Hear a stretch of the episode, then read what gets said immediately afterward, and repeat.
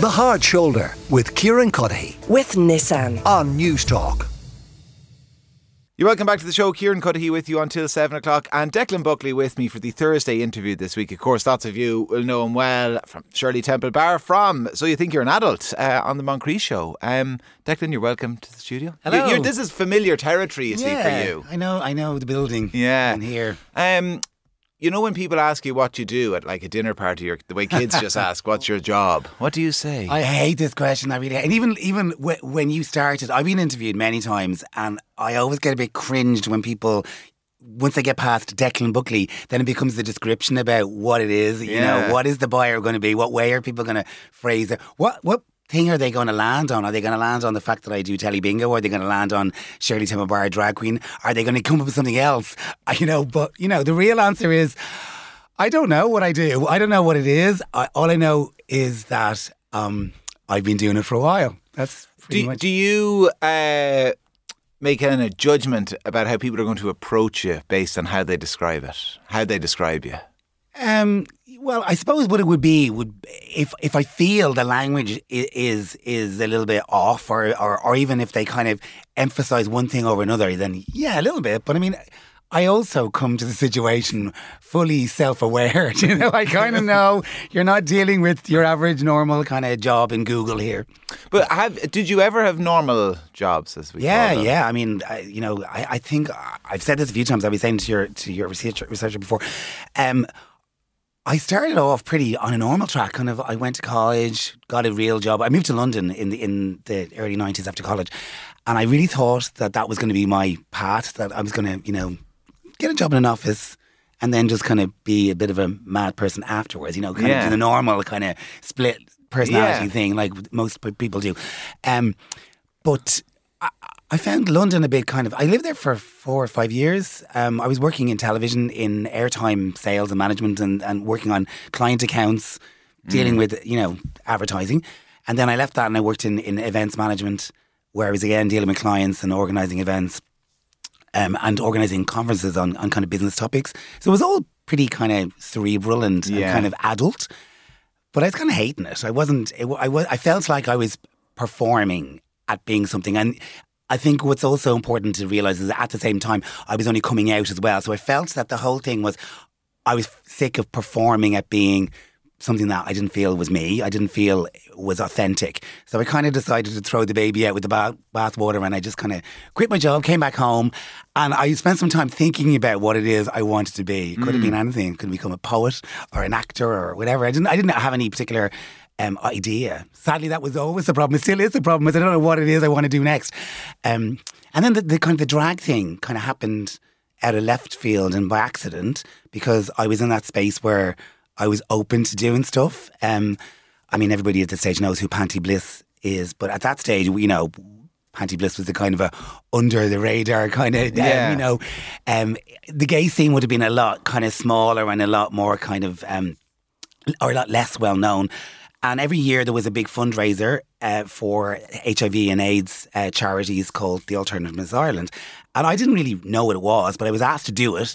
I went, you know, like a normal person, Yeah. I didn't ask any questions. I said, yeah, sure. Yeah. Um, and I did it. I created a character to do it. And that character was Shirley Temple Bar. And completely surprisingly, I won the competition. And then as a result of that, I was asked to do other things, little stupid corporate gigs. And, and then Yeah. the George asked me to do a bingo show. And, and it just kind of, you know, kept going. I was, you know, the bingo show every week.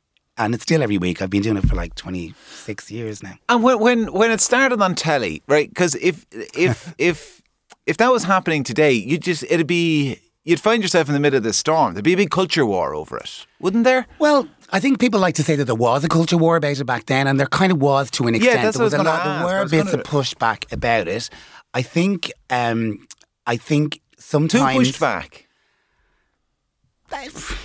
Anybody, people you'd expect. People, yeah. I mean, I, you know, I, I, it's kind of easy to say the people you'd just expect, but there's also, you know, you've got to bear in mind a couple of things about the situation. One is that I was a drag performer on television in daytime, Mm. like so. The target market of the of the programming I was on was stay at home moms and older people. And it's exactly the kind of target market that people said would be most up in arms about a drag character being Yeah. on television at all because I've been talking to people about maybe doing a late night show and you know it was in my mind that the most appropriate place for what I'd like to do would be you know late at night where Shay Healy would have put me you know a Nighthawks kind of thing. Yeah. Um, but then I got this opportunity, and I felt, well, this this doesn't necessarily fit with what I, I want to do for my own career, but it definitely fit from a political point of view of kind of putting myself there. And it was uncomfortable to do for a while, but and as you say, there, there was a bit of pushback.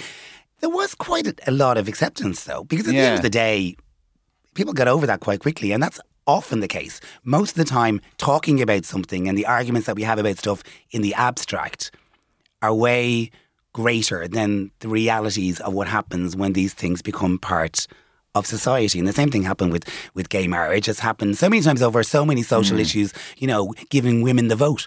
You know, there was a lot of talk about that, you know. I feel they're voting okay, you know. So it's kind of, Yeah, we won't take it back, Yeah, you yeah. know, well, you know, you never know what people would like to do. You never know what kind of rollbacks people have in mind.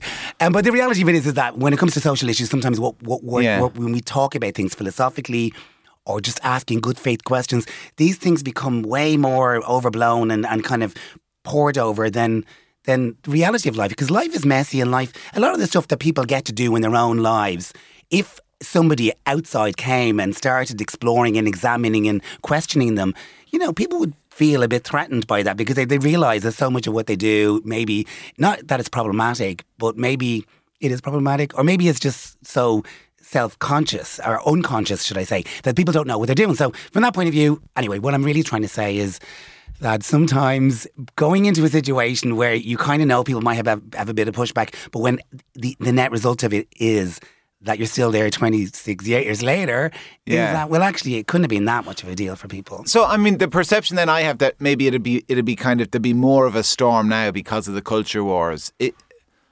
uh, like you said, that's not necessarily true. There might be more. There'd be more chatter because there's just more chatter now. Um, and yeah, and I think a lot of people, a lot of people, more well, that thing's been done. So it's already been done. It's like you can't have a debate about something happening and and and happening when probably during your childhood. This will, you know, we're going back. This is twenty odd years we're talking about. You know, having a drag queen on the television in that airtime slot has already happened. So you can't come to me and go, "This will ruin the country," because actually.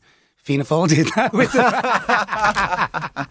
um, I, you, you actually you, t- you that's the second time I mentioned politics. Like you said, it's interesting. Like part of the reason you wanted to kind of go on during the day, like there was a kind of a political reason, and I know you didn't mean it in a party politics sense. No, but I mean a social kind of politics. a, it's- yeah, social But, but politics. that's because what did you mean by because that? I'm a I'm a gay man who grew up who grew up came came you know became an adult in the 80s and the 90s at a time when the HIV and AIDS crisis was you know an epidemic when political conversations were being had about whether gay people even had a right to exist um, it was pre uh, decriminalisation of homosexuality in this country. Hmm. So I grew up at a time where I ha- I felt I had to self validate myself through just knowing myself well, but also weaponizing myself with arguments to kind of say, well, I have the right to exist.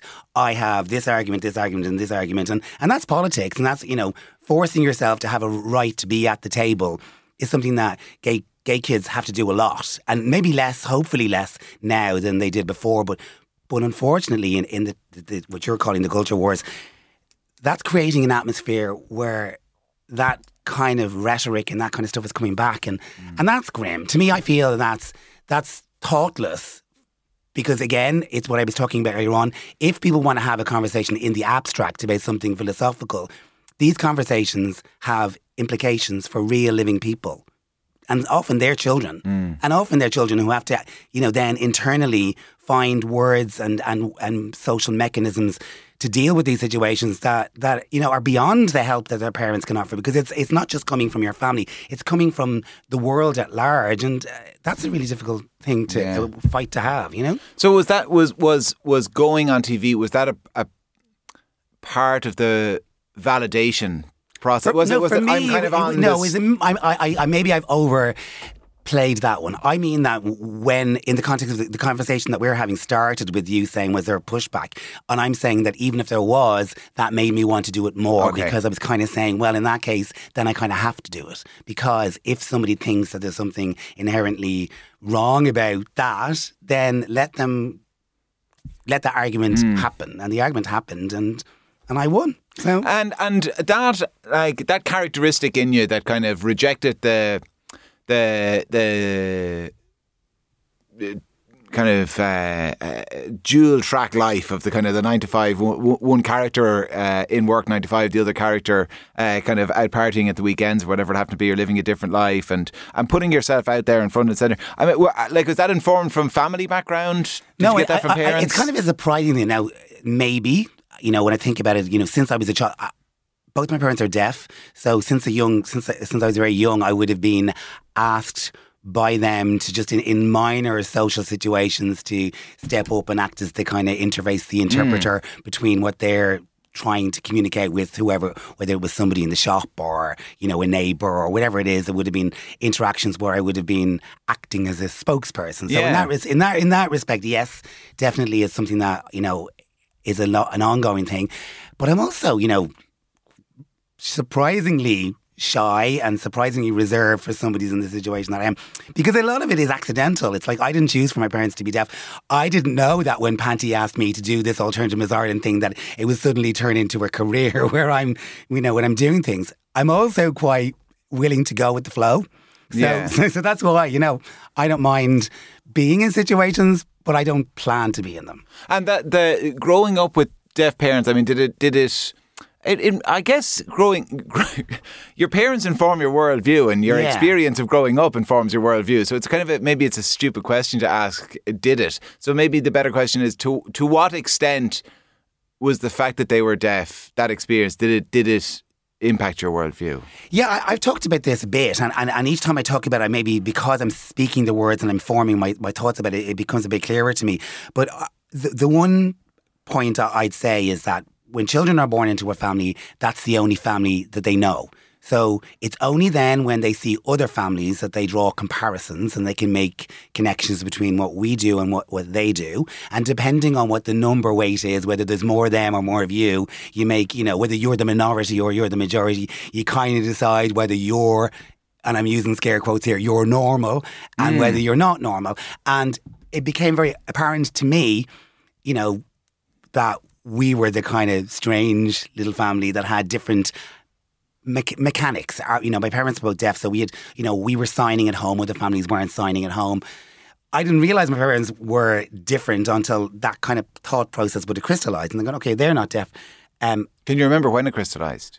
I would say I was very young. I would Yeah. have because, but also a lot of people assume that that I'm not participating in, in wider society. But you know, you know, a deaf, a child of deaf adults will will be um, sort of conversant and and familiar with deaf culture and and and the way that the deaf world is. But they'd also by nature of their own identity and also what you know going to school and interactions with their friends and their families be very comfortable and conversant and familiar with the hearing world as well so you're kind of inhabiting two worlds all of the time and it's a very comfortable space for a, a, a, chi- a coda, a, a child of deaf adults to be in most of the time sometimes it, you know the, the pull can be a little bit that's what that Oscar winning film was about. It was about you know the pull Yeah. into into one or the other. And the reality of it is, is that when you're actually comfortable with yourself and you're and you're you're given supports and society isn't being a bitch about it, you can actually be comfortable in both. There's, there's nothing to say that you can't. Um, it's just your own identity. It's just not the same as everybody else's. Are you totally comfortable in your own identity today? Um, that's anyone? quite that's quite a deep question, and I mean, would is anybody? I think I definitely am aware of growth. I'm definitely aware that I'm I'm stronger than I was before. That's what Britney Spears says as well, isn't it? Uh, um, you know, but I, it, like we were joking about it earlier on. You know, I, I still don't know what it, it is I want to be when I grow up. So is is that because I, I'm not sure of who I am, or is that because I'm I'm kind of curious and I'm willing to do things? So you know. Uh, you're a history buff, is that right? Yes. Um, Not like in any I, I mean, I, I'm really interested and I read a lot about history and stuff. Yeah. What periods of history? All of it. Actually, at the moment, I'm reading um, Simon, what's his name, uh, a really big book called "The World of Family History," and it's it's not if you're if you are a history buff, there's not really much in it that is new information, but it's just a kind of the way it's. Simon Sebag Montefiore. That's the one, yeah. That's all, the one. all his books are big. Yes, big, huge. This They're is, all this is big books. This is why so I'm kind of working through that one, kind of you know piecemeal. It's not. I'm not reading it through like a novel, but it, it is. It's kind of interesting, and it's also what's interesting is that he has. Um, it's not revisionism, but it's more like where he's put the focus on. Sometimes is a lot more on women, and also kind of the what we would call nowadays the LGBT kind of Mm.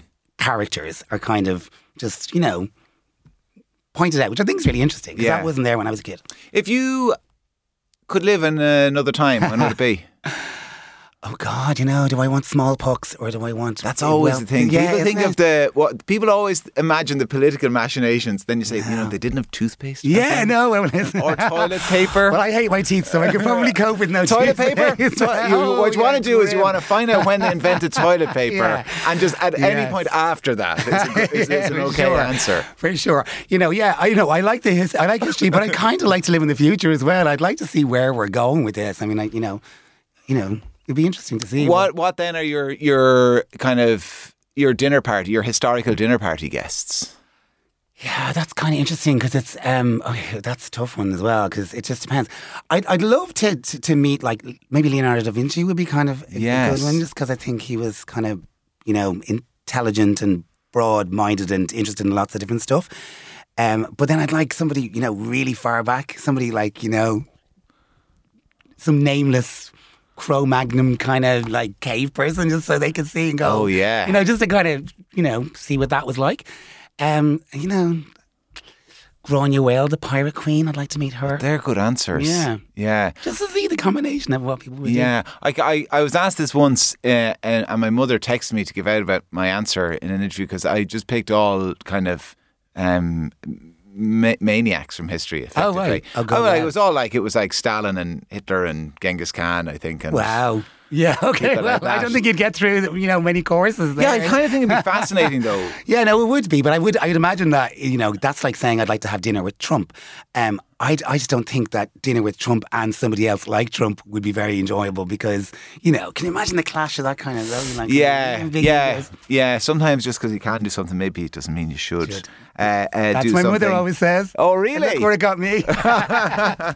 Um, well, listen, um, I mentioned kind of uh, so you think you're an adult. Um, and actually, before I let you go, uh, just on, I mean, is that is that something? Because it it sounds like you have great fun doing it uh, every week, and people who listen to it on the show will know you have great fun.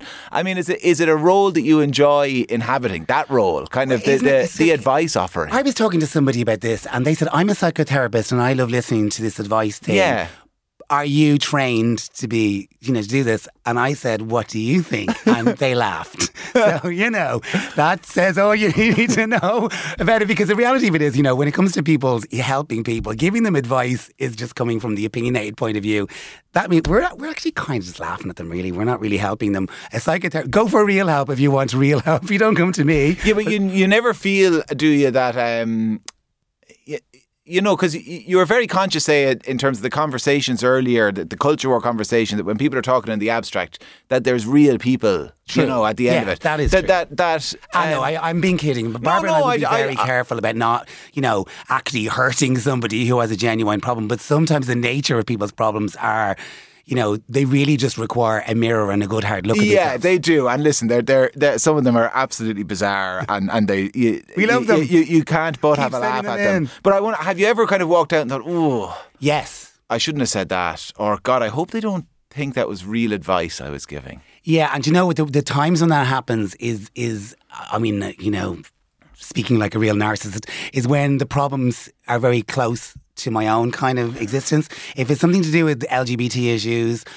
you know, where I feel there's a double responsibility on me. One is to kind of represent the mm. community and also to, to communicate politically and advocate for the community. Then I feel a little bit of pressure to not kind of, it's not about belittling people's problems, it's about presenting is am I saying an argument? Maybe I'm saying an argument, but presenting a case and presenting, you know, a solution for one person that might be good for them without diminishing the existence of an entire class of people. And so Yeah. that, that can feel a bit like, oh, okay, did I, am I going to get slapped in the face the next time I'm in a gay bar? Yeah, all right. But that hasn't happened yet, has it? Never. No, hopefully it won't. Declan, listen, it's been an absolute pleasure. Thank you so Right, much. enjoyed it. Uh, Declan Buckley, who, uh, as I mentioned, uh, you will hear on the Moncrieff show, uh, So You Think You're an Adult, along with Barbara.